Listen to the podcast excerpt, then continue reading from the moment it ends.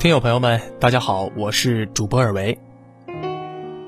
昨天在微信公众号“脆皮先生”里面看到了一篇文章，题目叫做《看了追赶袁隆平灵车的二十岁女孩，我顿悟什么是中国年轻人最好的样子》。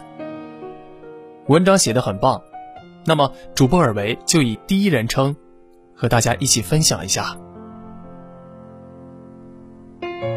我是脆皮。袁隆平先生走后，昨天的长沙下了一天一夜的雨。冷雨中，湘雅医院的地下通道旁挤满了前来送行的市民。从噩耗传出到四点，只有短短三个小时，却汇集起数千人。站在最前面的全是年轻人。载着袁隆平遗体的灵车从地下通道缓缓驶出，大家高喊：“袁爷爷一路走好！”大家追着灵车跑了很远很远。十字路口，所有的车辆集体鸣笛，有主播边追着灵车边哭。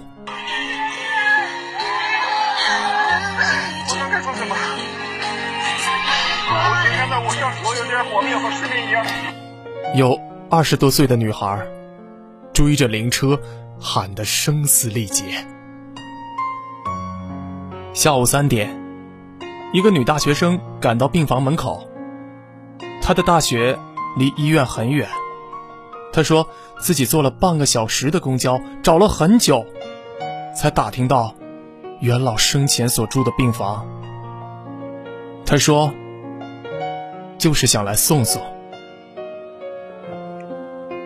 傍晚时，长沙市区的菊花和满天星差不多已经被抢空了。有年轻人拿来了自家的盆栽，悼念袁先生。一个女孩一路问去，最后在家很偏的花店，才找到了两小束菊花。年轻的店主只收了他一束的钱。他说：“另一束，代表我的心意，请帮忙送给老先生。”昨天加班归来的朋友，看到了他今生都不会忘记的一幕。地铁上，很多二十岁左右的男孩和女孩都捧着白色的花束，他们衣着各异，却都异常沉默。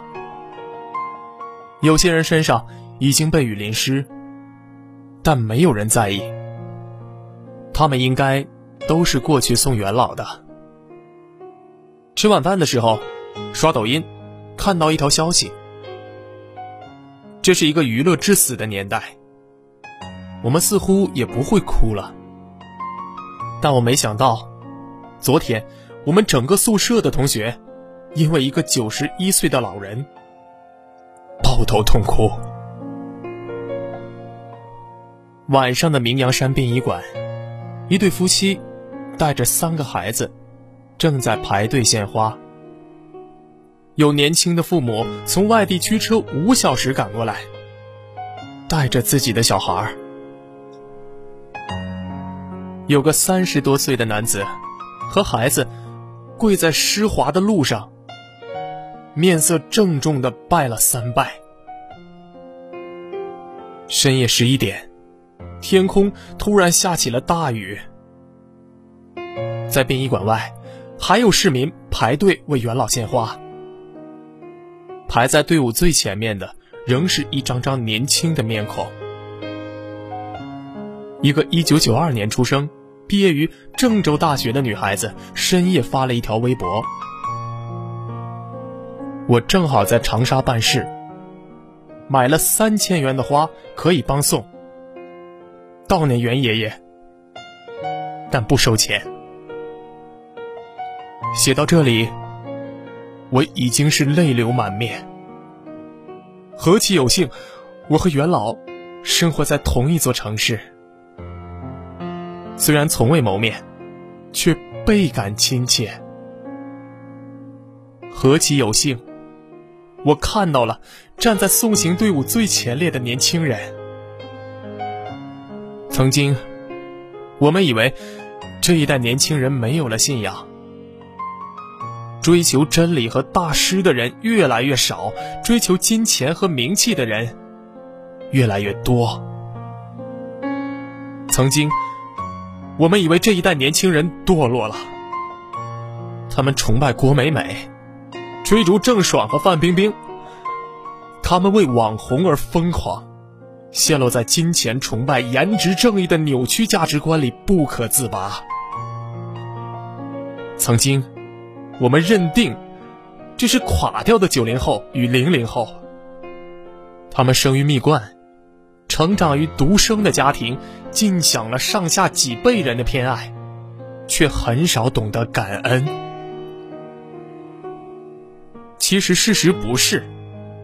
真正面临崩塌的，不过是上一代人的刻板成见。这个世界远比想象的温柔，这群年轻人也远比外界想象的要坚强且独立。他们内心中有一团火，他们不害怕去表达，他们开始显山露水，并慢慢成为社会中的中流砥柱。他们正在或者曾经被误解，但他们从来不说。自发送别悼念袁隆平院士的人山人海中，绝大部分是年轻人。这一幕让人触动。哪怕外界的噪音再大，哪怕目之所及并不尽如人意，他们依旧向光明的地方而去。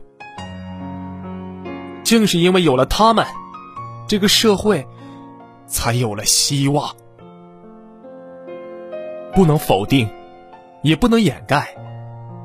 这一代的年轻人会有让人怒其不争的行为，他们中有令长辈恨铁不成钢的少数，但多数年轻人正在成为比肩甚至超越上一辈的个体。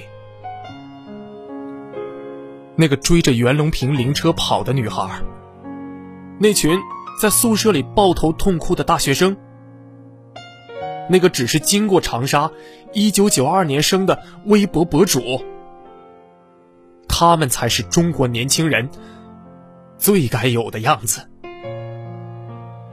他们受过良好的教育，志气高昂，三观正确，愿意用智慧和深情照亮国家。照亮宇宙。这个世界，年轻人的光一直在，我们不能假装看不见。一百多年前，詹天佑远渡重洋，慷慨陈词：“各出所学，各尽所知，就能使国家富强不受外侮，足以自立于地球之上。”六十多年前。抗美援朝正在进行中，无数的年轻人跨过鸭绿江，青山埋忠骨，马革裹尸还。公祠七十载，今夕且当归。二十二年前，中国驻南联盟大使馆被美军轰炸，三名中国记者当场死亡。北京的大学生咆哮着上街，站在美国驻华大使馆外面抗议。美国驻华大使被围了四天四夜才敢出门。三年前，华为被美国一次次恶意打压，所有技术人挺起了脊梁。今天，同样年轻的面孔站到了为袁隆平送行的队列中。吾辈一直在自强，少年强，必将中国强；少年独立，必将中国独立；少年进步，必将中国进步。大国崛起，也许不会一帆风顺，但定当平安无虞。因为信仰和力量的星光，终有一日会连缀成灿烂的星河。因为这束光是你，是我，是我们每一个人，生生不息，上下奔腾。